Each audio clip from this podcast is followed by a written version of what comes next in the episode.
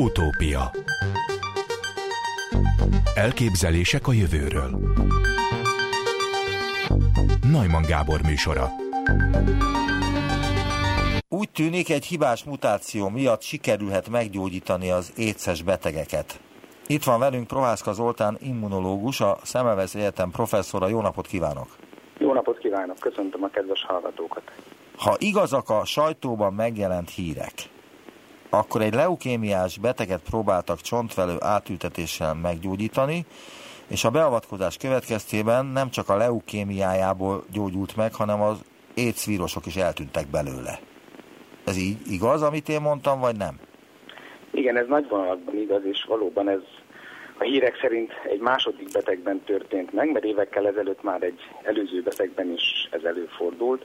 Annyit tennék hozzá, hogy itt nem leukémiás betegről volt szó, hanem linfómás, tehát nyirokcsomó rákos betegről, és az eltűnt a HIV vírus kérdése pedig az a válasz, hogy 18 hónappal a beavatkozás után eltűnt, de még a szerzők és a cikk írói hozzáteszik, hogy még tovább kell követni a beteget és figyelni, hogy reaktiválódik-e, újra kialakul-e a vírus a szervezetében, de 18 hónappal a csontvelő átültetés, őssejterápia és a vírus ellenes gyógyszerek abbahagyása után nem volt a szervezetében kimutatható vírus.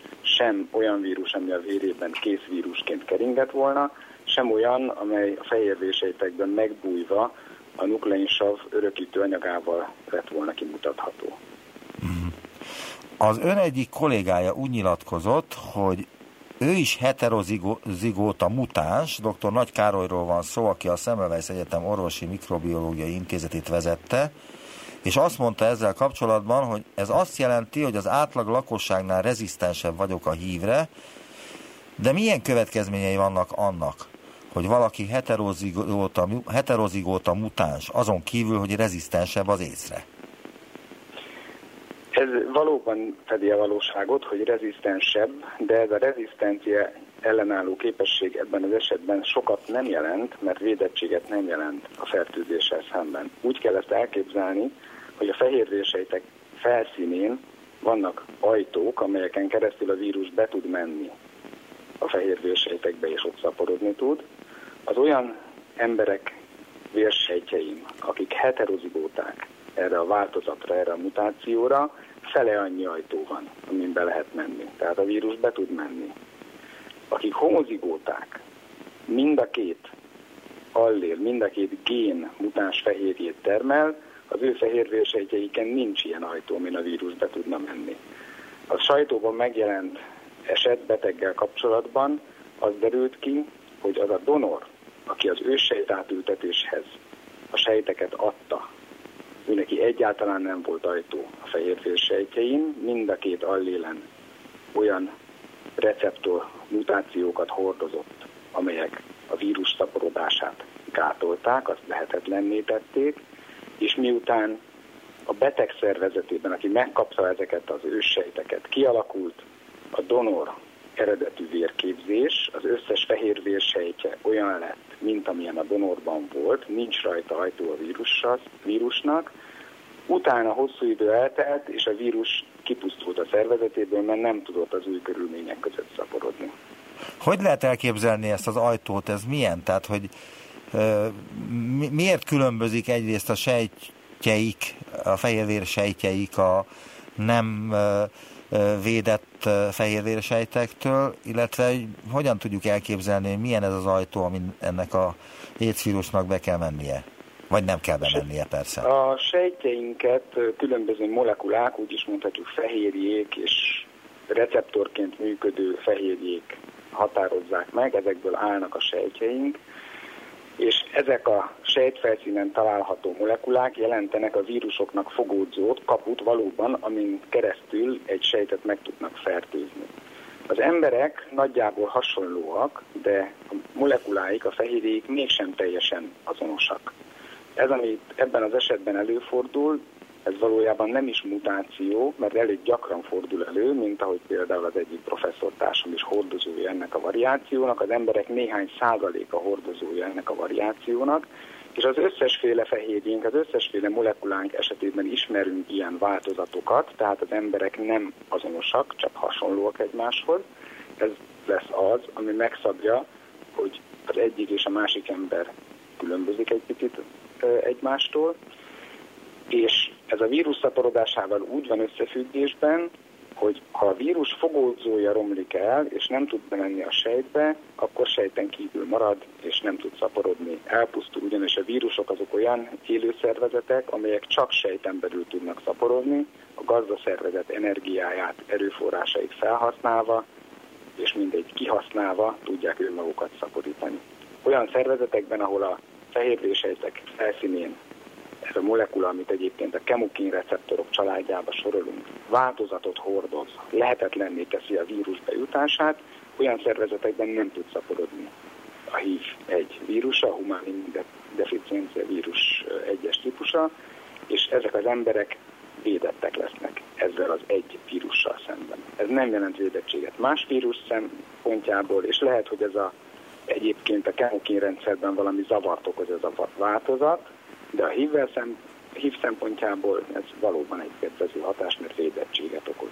Ezt egyébként nagyon régen megfigyelték Afrikában, az eredeti megfigyelés oda nyúlik vissza, ahol azt látták, hogy olyan csoportokban, ahol óriási nagy a HIV vírusnak való kitettség, rendre vannak olyan emberek, akik 5-10, akár még több éven keresztül is igazolhatóan kontaktusban, kapcsolatban voltak a vírussal, és nem fertőződtek meg. És az ő vizsgálatuk vezetett el annak, ahhoz a felismeréshez, hogy melyik ez a receptor, és mi, a, mi az a módosulat ezen a receptoron, ami ezt a védettséget okozza. Ön az előbb azt mondta, hogy Afrikában végeztek ilyen kutatásokat, ahol a tudósok számára nyilvánvalóvá vált, hogy hogy miért fertőz meg a AIDS bizonyos népcsoportokat, és miért nem fertőz meg más népcsoportokat. Nem népcsoportra utaltam, hanem a vírusnak kitett csoportok egyes tagjaira. Konkrétan ez a megfigyelés, ez a Nairobi szexmunkások körében történt először, ahol így dolgozó hölgyek, akik éveken keresztül ki voltak téve a veszélynek, több százalékos nagyságrendben, tehát 5-10-50 érintett, aki ki volt éve, nem fertőződött meg dacára annak, hogy ki volt éve a vírusnak, és az ő vizsgálatuk vezetette oda. Tehát ez nem egy általános védettség népcsoportonként, hanem csak egyes egyedek. Azért, hogy nem, nem, nem, én azért mondtam a népcsoportokat, mert hogy úgy tudni, hogy például egyes kaukázusi csoportok vele született védettséggel rendelkeznek a AIDS fertőzésével szemben. Nem tudom, milyen eredményre gondol, tehát általános védettségről nem hallottam. Ennek a védő mondjuk mutációnak vagy polimorfizmusnak az eloszlása nem azonos a népcsoportok között, mint ahogy szinte az összes polimorfizmus, tehát az ilyen emberi közönséges variációk megoszlása sem azonos a népcsoportok között. Vannak olyanok, ahol 5-10, 50 vagy valahány százalék, máshol meg egészen ritka. Ennél a variációnál Afrikában elég gyakori. Ez a védőpolimorfizmus Európában kisebb ez az arány, de itt is előfordul. Pontosan az mutatja, hogy előfordul Európában is, hogy két esetben fordult már elő, hogy ősejterápiához olyan donor vérét használták, ősejtjeit használták fel, akik homozigóta hordozói, tehát mind a két alléjükön hordozói ennek a polimorfizmusnak, ennek a ritka variációjának, ennek a receptornak, és így ment, így ment. Át az védett emberről az ősejtjeivel egy betegbe a védő fehérvérsejt, és a betegben azért halt ki a vírus, mert egyszerűen az életterét elvette az ősejterápia, olyan ez, mint hogyha valakitől elveszük a levegőt vagy a vizet, és ha ez nincs meg, akkor nem tud élni. A vírustól elvették azokat a sejteket, ahol szaporodni tudna, és emiatt ö, tisztult ki a szervezetből, pusztult el a szervezetben.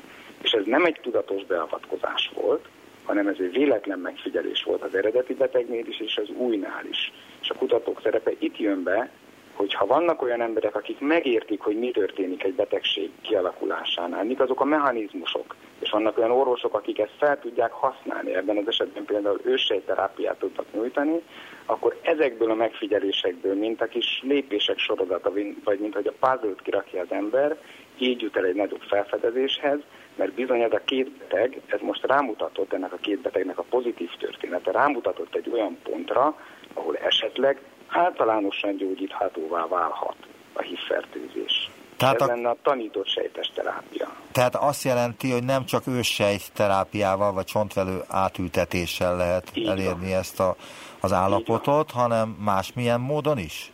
Így van. Ezt azért kérdezem, mert hogy a WHO becslése szerint Igaz, hogy 2007-ben, mert akkor végeztek legutoljára ezzel kapcsolatban a felmérést, 33,2 millió ember szenvedett AIDS-ben, és 2,1 millió halt bele, amiből 330 ezer gyerek volt. Igen, nagyon magas számok. A fertőzöttek nyilvánvaló... több mint háromnegyede Fekete-Afrikában él, Igaz, ezek több mint tíz éves adatok, de gondolom most is hasonló számokkal hasonló találkozhatnánk. Számukra, akik a legveszélyeztetettebbek, Mit jelent ez a felfedezés, vagy mit jelent? Ez a terápia jelen, jelenleg csak a fény az alagút végén azt jelenti, hogy elvileg sikerült felismerni egy olyan pontot, ahol oki terápiát lehet nyújtani. Itt hangsúlyozom az oki szót. Az oki terápia ebben az esetben azt jelenti, hogy a vírus szaporodásának a lehetőségét veszi el a terápia. Szemben a mai kezeléssel, amelyek vírus ellenes gyógyszerek, a szaporodó vírus szaporodását gátolják. Ebben az esetben pedig az történik, hogy azokat a sejteket, amelyekben a vírus szaporodni tudna egyáltalán, azokat iktatjuk ki a szervezetből.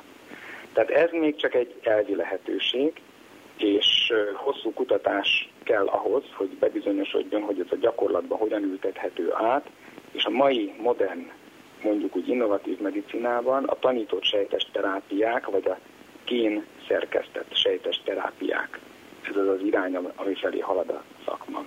De Ebben mit jelent ez a tanított sejtes terápia? Tehát hogyan lehet tanítani egy sejtet? Egy sejtet tanítani úgy lehet, hogy a beteg szervezetéből kivesszük, eltávolítjuk, izoláljuk, és kémcsőben megtanítjuk, hogy mi lenne az a feladat, amit el kéne végezni. Ezt általában tudják a sejtek, csak a beteg szervezet állapota miatt nem tudják végrehajtani. Ilyen tanított sejtes terápiák mai gyakorlatban is vannak Magyarországon is, amikor például őssejt átültetést követően vírusfertőzések lépnek fel a beteg szervezetében, mondjuk úgy inkább, hogy reaktiválódnak az egyébként is benne bújó vírusok, nem a hívről van most szó, hanem egészen más történetről. És hogyha ebben az esetben kivesszük a beteg fehérvérsejtjeit, és megtanítjuk pontosabban felszaporítjuk azokat közülük, amelyek képesek lennének a vírussal szemben abban az adott szituációban védelmet nyújtani, akkor ezek a sejtek visszajuttathatók, és egy reményt adnak a betegnek, hogy azt a vírusfertőzést le tudja győzni. Ez ilyen leukémiás kezeléseknél fontos, amikor csontvelő átültetés van? hanem az összes fajta őssejt terápia. Tehát a csontvelő terápia, ugye ez a leánykori neve ennek a szakmának. És most már őssejt terápiának hívják, igen. És ősejterápiát ma már nem csak fehérvérűség leukémia és egyébként malignus vérképzőszervi betegségek miatt nyújtanak az orvosok, hanem nagyon sok vele született, az immunrendszert vagy a vérképzőrendszert érintő hiányállapot vagy ritka betegség esetén is ez sorra kerül.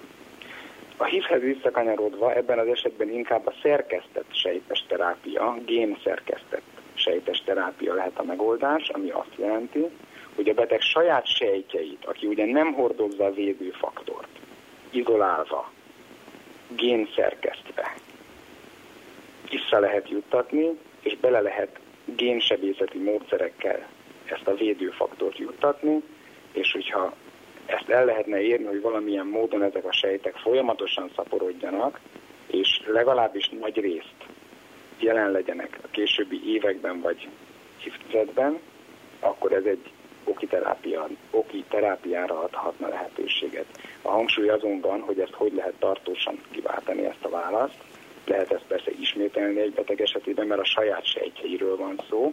Ez nem lenne egy rizikós beavatkozás, nem olyan, mint ebben a két betegben, akinek vérképzőszervi rákos betegsége volt, emiatt egy igen erős kemoterápiás kezelést kapott, és annak a pótlására, tehát a kár elhárítására kapta az őssejteket, a csontfelő átültetést, hanem itt arról lenne szó, hogy az egyébként hatékonyan antiretrovirális szerrel kezelt betegnek a fehérvérsejtjeit lehetne kémcsőben megtanítani, védetté tenni ugyanezzel a faktorral, visszajuttatni, és ha az kellő mértékben ütemben szaporodik és jelen van, akkor elveszi a vírustól az életteret, úgy, mint amikor valakitől a vizet vagy a levegőt veszük el, és nem tud szaporodni, és nem tud tovább betegséget okozni. De ez jelen pillanatban még csak elmélet nem? Ez az elmélet, abszolút, és jelenleg a két beteg, beteg történetét is csak elméletnek nevezném, ami miatt nem csak elmélet az az, hogy kétszer megtörtént, és kétszer ugyanúgy történt meg, és azért amikor dolgok, jelenségek egymást követően ugyanúgy történnek meg, akkor ugye annak feltehetően valamilyen oka van, és jelenleg ennek az oknak a megértése történt meg, hogy ősejtátültetéssel, ha a donor hordozza a védőfaktort, akkor gyógyulás lehet elérni a betegekben. De ez egyáltalán nem jelenti majd gyakorlatot, és nem, hogy nem ezres, nem, nem, nem, nem milliós, hanem ezres szériában sem kivitelezhető, mert például Magyarországon is egy évben az ősejterápiák száma az a százas nagyságrendben mozog. Tehát ez abszolút nem lenne, még a egyéb fejlettebb európai országokban sem jelenthetne ezresnél nagyobb szériát. Itt nyilván ki kell dolgozni azt az eljárást, azt az egyszerűbb eljárást, ahogy a saját sejteket szerkesztve lehet ezt megvalósítani. Mire számíthatnak, ön már ezt szóba hozta, a magyar étszesek Magyarországon? Tehát kiknél jöhetne számításba az ősejterápia? Tehát itt két dolgot élesen el kell választanunk. Tehát itt az ősejterápiának a szükségessége ebben a két betegben az volt, hogy ő bennük vérképző szervi rákos betegség lépett fel. Egyébként ez ismert, hogy az immundeficiencia vírus fertőzés és az AIDS stádium kialakulása után a rákos megbetegedések aránya is megnövekszik. Itt a kezelés, az őssejtkezelés emiatt a szövődmény miatt, a rákos megbetegedés miatt történt. Világos, tehát nem az éc miatt, tehát nem az écet akarták meggyógyítani, hanem egyéb betegek, betegségüket. Így van. A magyar betegek abszolút arra számíthatnak, ami a valóság, nem is, hogy számíthatnak, hanem hogy ez a valóság, hogy Magyarországon lehetőség van a kombinált, hatékony vírusellenes gyógyszeres kezelésre, és aki ehhez a kezeléshez, ebben a kezelésben részt vesz és szedi a gyógyszereket, őt tartósan vírusmentessé lehet ma is tenni. A különbség a vírusmentesség és egy gyógyult állapotban az, hogy kimutatható marad-e a vírus, és hogyha kimutatható marad, az azt jelenti, hogy a hatékony gyógyszeres kezelés felfüggesztése után, akármilyen mellékhatás miatt, akár gyógyszernemszedés miatt, akár rezisztencia kialakulása miatt, tehát ha a gyógyszeres kezelésre már nincs lehetőség, akkor ez a vírus reaktiválódik, mint a csipkerócsika álmából felkel, újra elárasztja a szervezetet és betegséget alakít ki. Ami ebben a két betegben történt az az, hogy az őssejtátültetés után abba hagyták a vírus ellenes gyógyszeres kezelést is, és 18 hónapon keresztül nem ébredt fel a vírus a csipkerózsika álmából. És csináltak rám méréseket, fehérvérsejtekben is, meg a vír, keringővérből is mindenhonnan, és nem találták a vírus nyomát, sem mint vírus, sem mint a vírus örökítő anyaga a fehérvérsejtekben. Tehát, tehát Magyarországon azokon az éces betegeken sem próbálkoznak ezzel az őssejt terápiával, akik mondjuk ilyen ötödik stádiumban vannak, tehát végső stádiumú écesek? Azok a betegek, akik étes stádiumban vannak, ő nekik a hatékony kezelésük az antiretrovirális kezelés, tehát az elérhető gyógyszerek alkalmazása. És hogyha ez nem elegendő, akkor a szövődményeket kell kezelni, hogyha fertőzés lép fel, akkor olyan gyógyszerrel, antibiotikummal vagy gombaellenesszerrel, amit az a fertőzés igényel. Ha vérképzőszervi rákos betegség lép fel, mint az AIDS stádiumot meghatározó szövődmény, akkor az Magyarországon is elvi lehetőségként megvan, hogy őssejterápiát nyújtsanak ezeknek a betegeknek, de hogy az az őssejterápia pont olyan donortól származzon, akinek a védőfaktor homozigóta formában kimutatható, erre nincsen esély, erre vizsgálat sincs, meg lehetőség sincs ma Magyarországon. Egyébként az őssejterápiára is nagyon limitáltak a lehetőségek. Erről külön bizottság dönt, ezt őszintén megmondom, nem tudom, hogy hogy van a szabályozás. És Azt hiszem, a... hogy van valami korgát is, tehát hogy 50 kor, éves kor fölött már nem végeznek ilyeneket. Igen, a malignus betegség eset, malignus vérképzőszervi betegségek esetén van valóban egy életkori ö, limit is, de a hívdál kapcsolatban nem tudom, hogy mi a hazai gyakorlat, ezt megmondom őszintén, tájékozódnom kéne. Professzor, azt lehet tudni Magyarországon hány étszes beteg van? A legutóbbi bejelentett uh, számok, tehát a nyilvántartott étszes betegek száma az a százas, néhány százas uh, nagyságrendben van.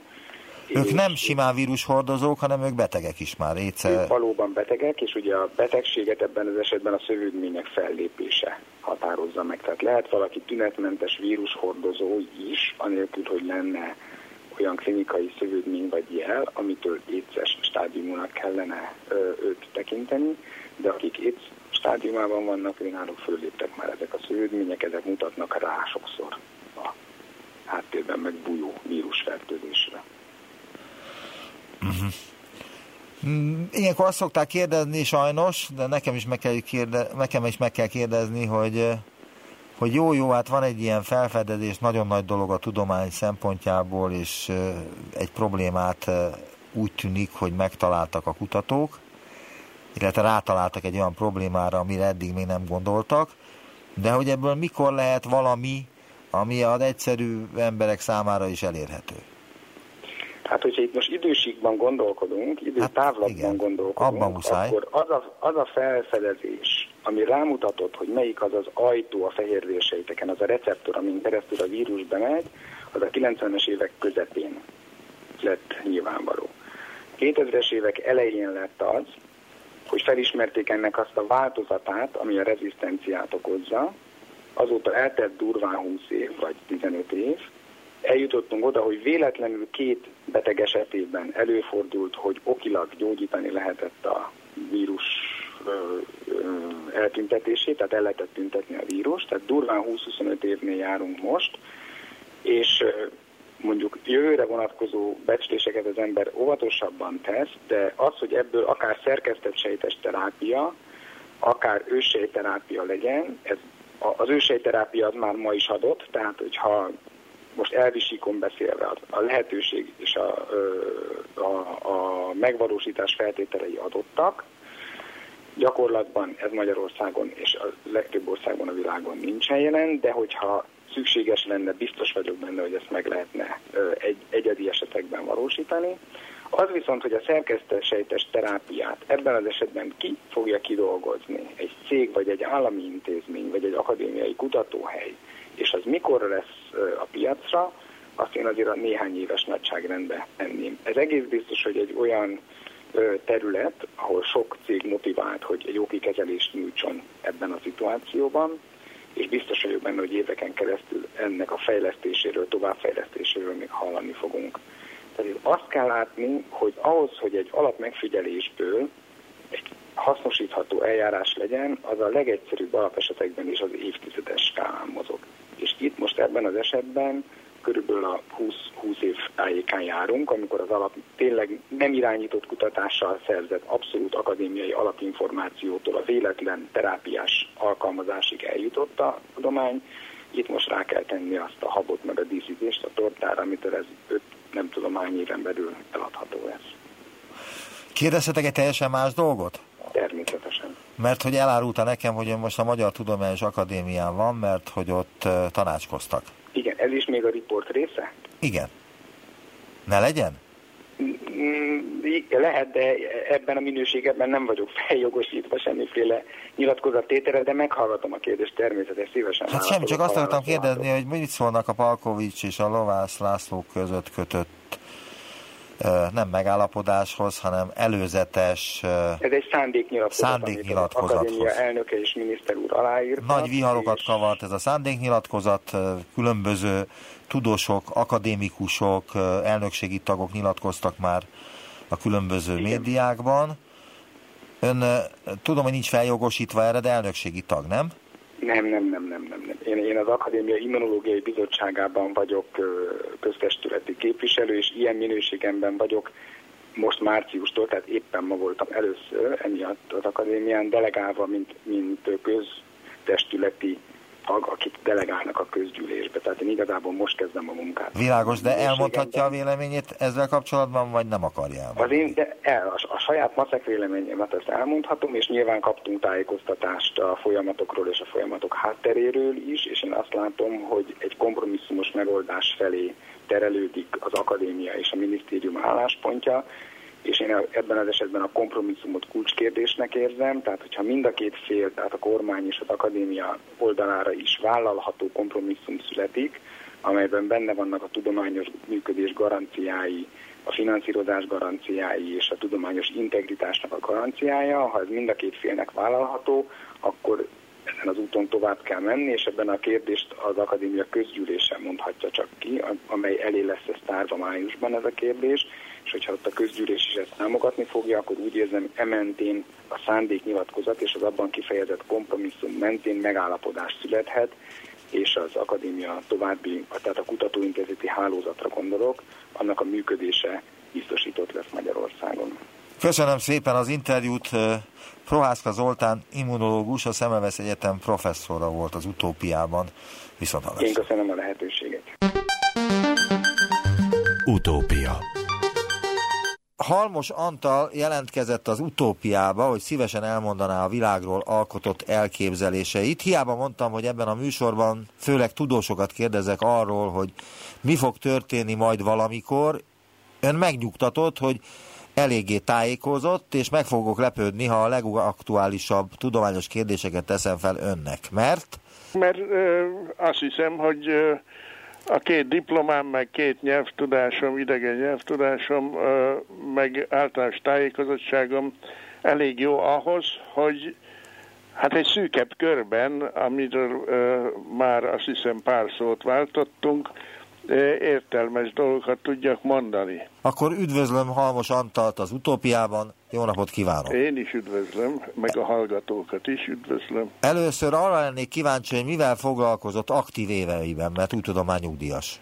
Hát borzasztó sok mindennel foglalkoztam, repüléstől kezdve külkereskedelmen keresztül az utóbbi tíz évben könyvek írásával foglalkoztam.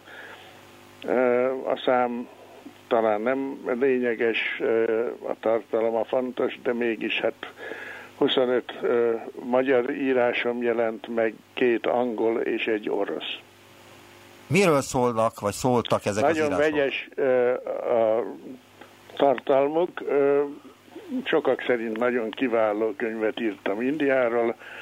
Volt olyan kis filmnovellám, amelyikre többen azt mondták, hogy nem lehet letenni az részben a szovjet terrorral foglalkozik, részben a Kolja útján, aki élő személy volt, belecsöppentem Ferenci Béni társasági körébe, és írókkal, költőkkel 60 Lajosig menően találkoztam olyan személyekkel, akiknek a élete, véleménye rendkívül fontos. Ezen kívül több politikai jellegű könyvem jelent meg. A utolsó négy könyvem egyértelműen egy vádirataim sorozat tagjai. Mondjam-e, hogy kik voltak a vádiratok témái, mik voltak? Igen, mondja, persze, természetesen. Igen, hát első kötetem vádirat volt az USA ellen, nem a nép, hanem a vezetés ellen, elsősorban a hadipari és katonai komplexum ellen, a második a kommunizmus ellen, a harmadik vallások és egyházak ellen, és a negyedik úgy indult, hogy az emberi ostobaság ellen fog szólni, de menet közben rájöttem, hogy az emberi ostobaság önmagában nehezen kezelhető, mert tulajdonképpen táptalaj volt a, az emberek számára ahhoz, hogy ö, elvégezhessék azt, amit akartak. Arra lennék kíváncsi, hogy ezeket a könyveket milyen apropóból írta, miért tartja egyáltalán fontosnak, hogy megjelentessen könyveket, amelyek egyrészt nem tudom mennyibe kerültek önnek, vagy egyáltalán a kiadónak, és hogy milyen sikerre tettek szert. Egyáltalán nem kerültek egy fillérembe se, mert a Magyar Elektronikus Könyvtár, amelyik hivatalból foglalkozik a magyar irodalom elektronikus módon történő rögzítésére, megjelenítésére, ennél fogva nem is kérhet pénzt a olvasóitól, tehát ingyen olvashatók a műveim, és az eredmény az nagyjából a megjelent könyveim környezetének megfelelő módon. Mikor írta az első könyvét? Hány éves volt? Hát ezt nehéz megmondani, mert 2010 óta jelennek meg könyveim, de hát előzményei voltak, cikkek, fióknak írt, például Indiát úgy kezdtem el, hogy tulajdonképpen nem volt szándékomban a megjelentetése, csak emlékként akartam rögzíteni az átélteket, a tudásomat Indiáról. De ezek a könyvek, ezek nem is léteznek könyvformában, csak elektronikus formában? De hét könyv létezett uh, nyomtatott formá, formában is, de aztán nem foglalkoztam, mert azok pénzbe kerültek, és nem hozták vissza a pénzt, uh, tehát nem váltam híres, neves íróvá. Mert azzá szeretett volna válni? Hát nem, de hogy mondjam, annak nem tartottam, nem láttam értelmét, hogy veszteséggel, nem vagyok gazdag ember, jelentessek meg könyveket, inkább áttértem arra, hogy az egyébként a könyveimet nagy örömmel fogadó Magyar Elektronikus Könyvtárnál jelentessem meg őket. Aha. Mondta, amikor megbeszéltük az interjút, hogy 82 éves? 84, tegnap előtt múltam el 84. 84 éves boldog születésnapot kívánok, mert ez még benne van, ugye a benne van felköszönhetőségi időkorlátban. Milyen diplomái vannak? Mondta, hogy két diplomája van. Van egy repülőmérnöki, Moszkvába kezdtem tanulni, a Moszkvai Repülőtechnológiai Intézetben végeztem négy évet, csak aztán 56 miatt ott véleményt nyilvánítottam, ami miatt az egyetem utasítást kapott, hogy zárjon ki engem, és itthon tudtam fél év várakozás után engedélyt kapni arra, hogy befejezhessem, és itthon nyertem el a diplomát egy 12 hengeres turbofeltöltős motornak a rajzaival, bizonyos számítások elvégzésével. A másikat viszont a Marx Károly Közgazdaságtudományi Egyetemen végeztem. Az a magyar elektronikus, illetve bocsánat, a magyar műszerektor kritikai elemzése, azért vontam vissza az elektronikust, mert az csak menet közben hogy mondjam, derült ki, hogy a komponensek a kérdés lényege, amire aztán a védéskor a, a bizottság végül is doktorira érdemesnek tartotta a munkát. Tehát akkor ön doktornak kell hívni? Ne, nem, mert én aztán nem mentem neki a, a doktorátusnak. Elég nagy szamár voltam, mert később aztán megsúgták, hogy úgy, ahogy volt, beadhattam volna. Én viszont megkíséreltem kibővíteni tervkoncepciókkal, de hát az akkori Koho és Gépipari Minisztérium gyakorlatilag elzavart, hogy fiatal ember hogy képzeli, hogy a mi munkánkat fogja kritizálni. Elnézést, és ez a fiatal ember nem gondolta azt, hogy például Amerikában jobb dolga lenne? Hát akkoriban még nem jutott eszembe, jóval később, akkor, amikor a Szovjetunióval válvetve a csehszlovákiai forradalmat folytattuk el, akkor eljutottam Splitig, a kikötő pénztáráig azzal, hogy akkor diszidálok, de akkor már utaztam annyit, hogy tudtam magamról, hogy két hét távollét után honvágy, erőteljes honvágy jelentkezik nálam, úgyhogy nem mertem megtenni ezt a lépést. Azt hiszem nem kár, mert hát sok szempontból más világ, de és, és nyilván Amerikában a NASA-hoz eljutottam volna, mert az tele volt már akkor magyar ö, mérnökökkel, de most nem bánom. A mai Amerika nem az, ahova vágyakozni.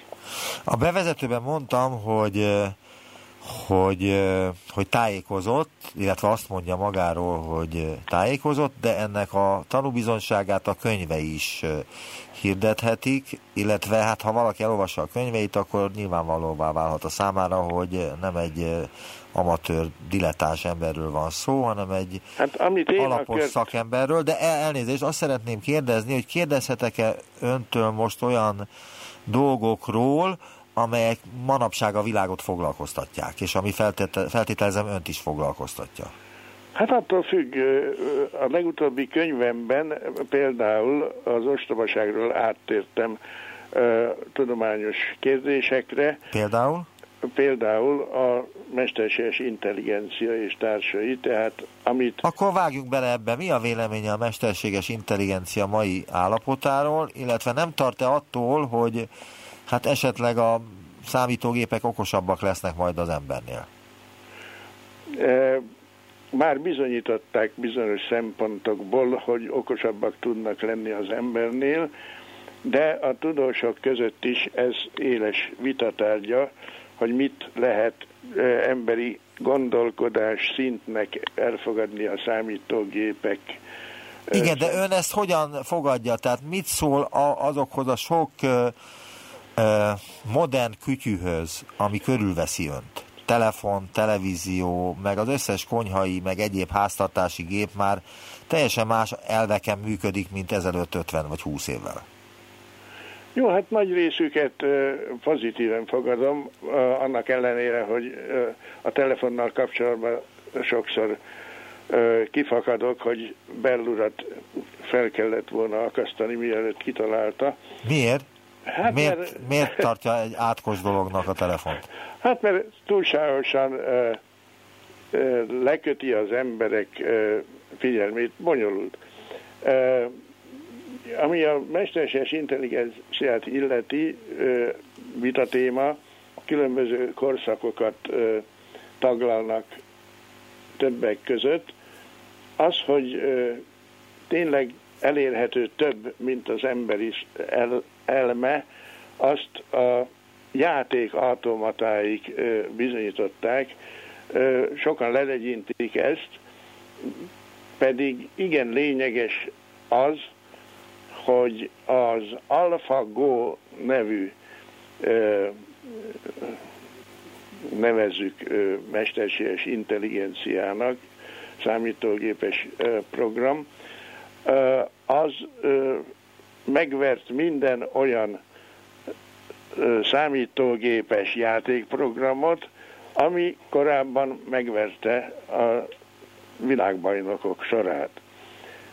Ez eddig ö, nem ö, feltétlenül szupercsoda, mert ö, korábban lejátszott millió játékot tápláltak be a gépbe, azokat dolgozta fel, tanult meg belőlük ö, játszani, és így verte meg a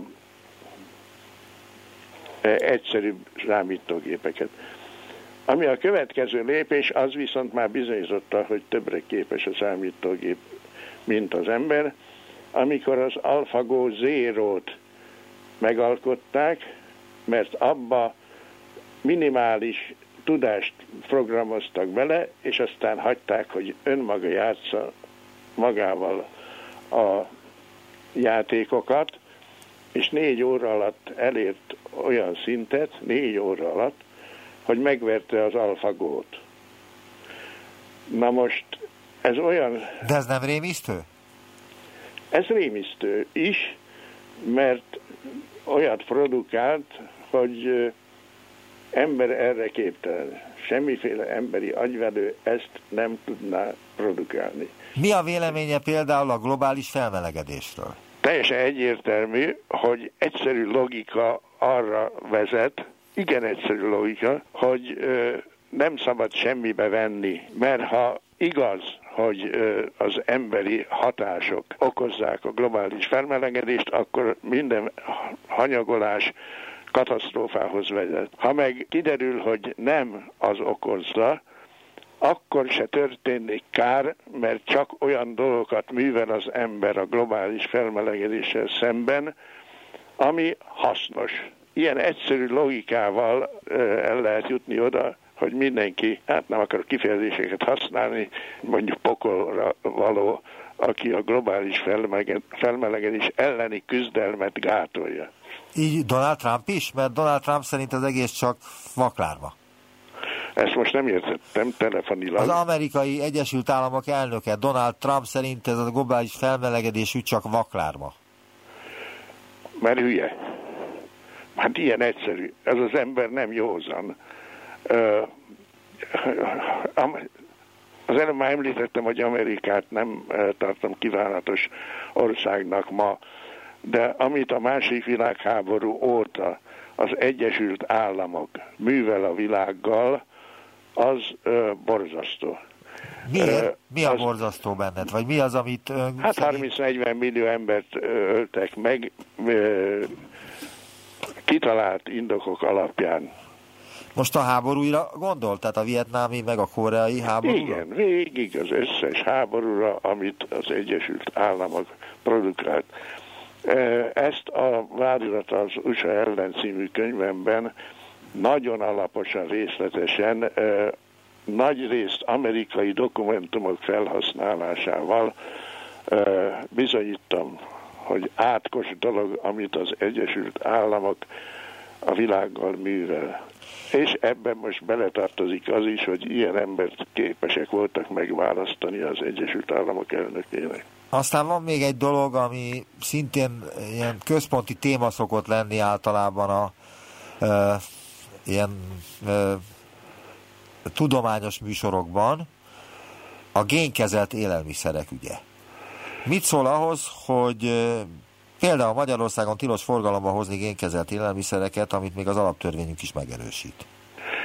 Ezt is ostobaságnak tartom, nem azért, mert én rájöttem volna arra, hogy ez megalapozatlan dolog, hanem mert magyar tudósok beszélgetését hallottam, azt hiszem a ATV-ben, de teljesen mindegy.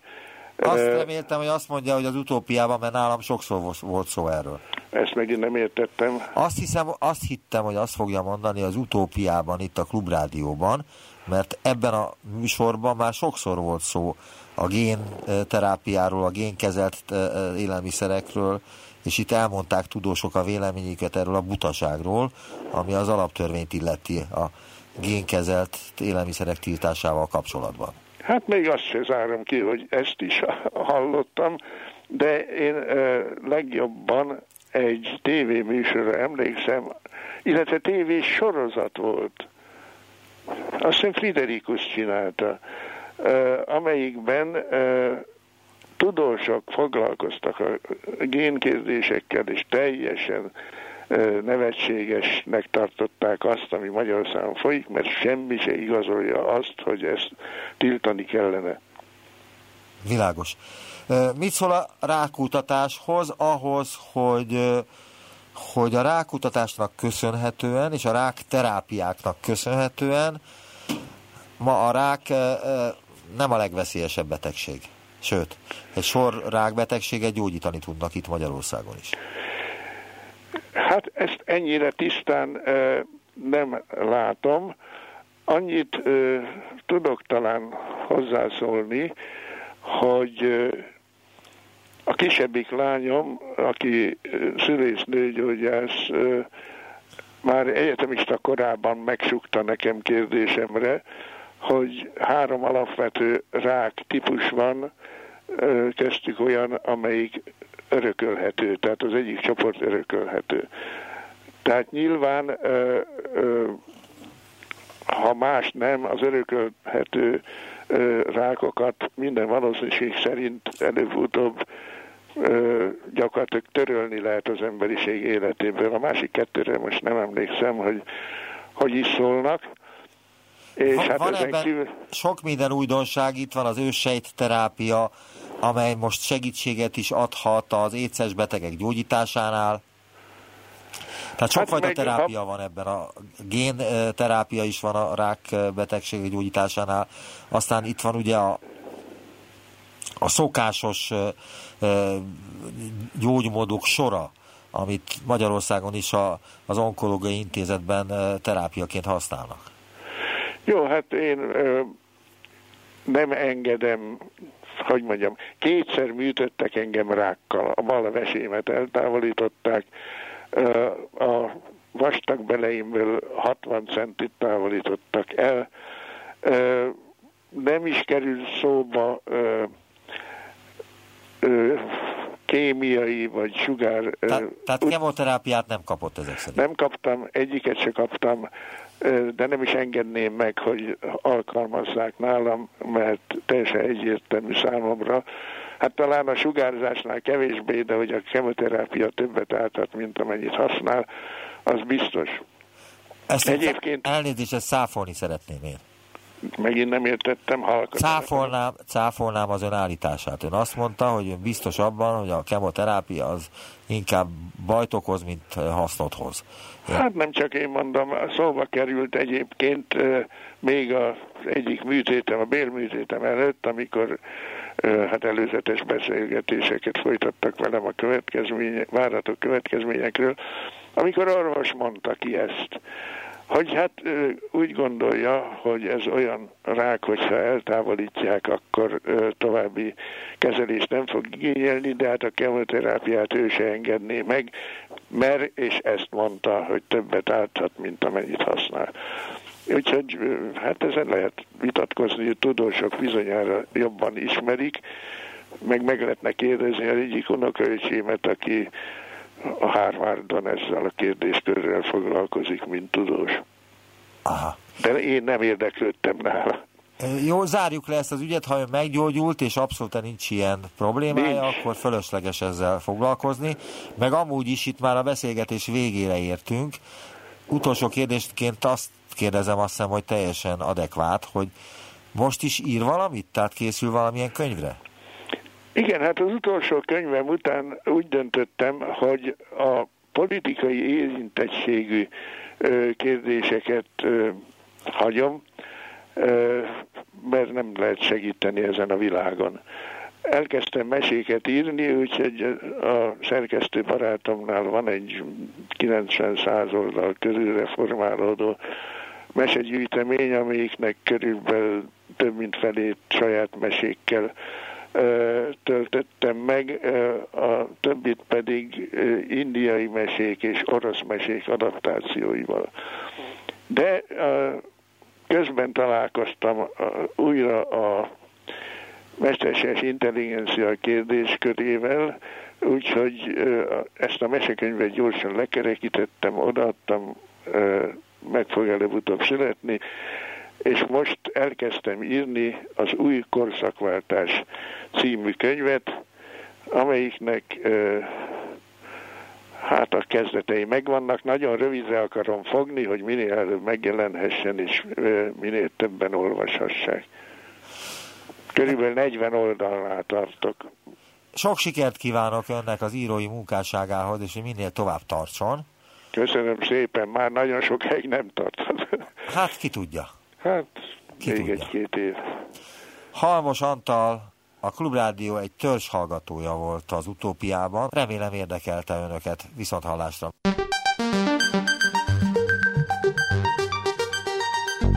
Visszaértünk a jelenbe. Neumann Gábor utópia című műsorát hallották.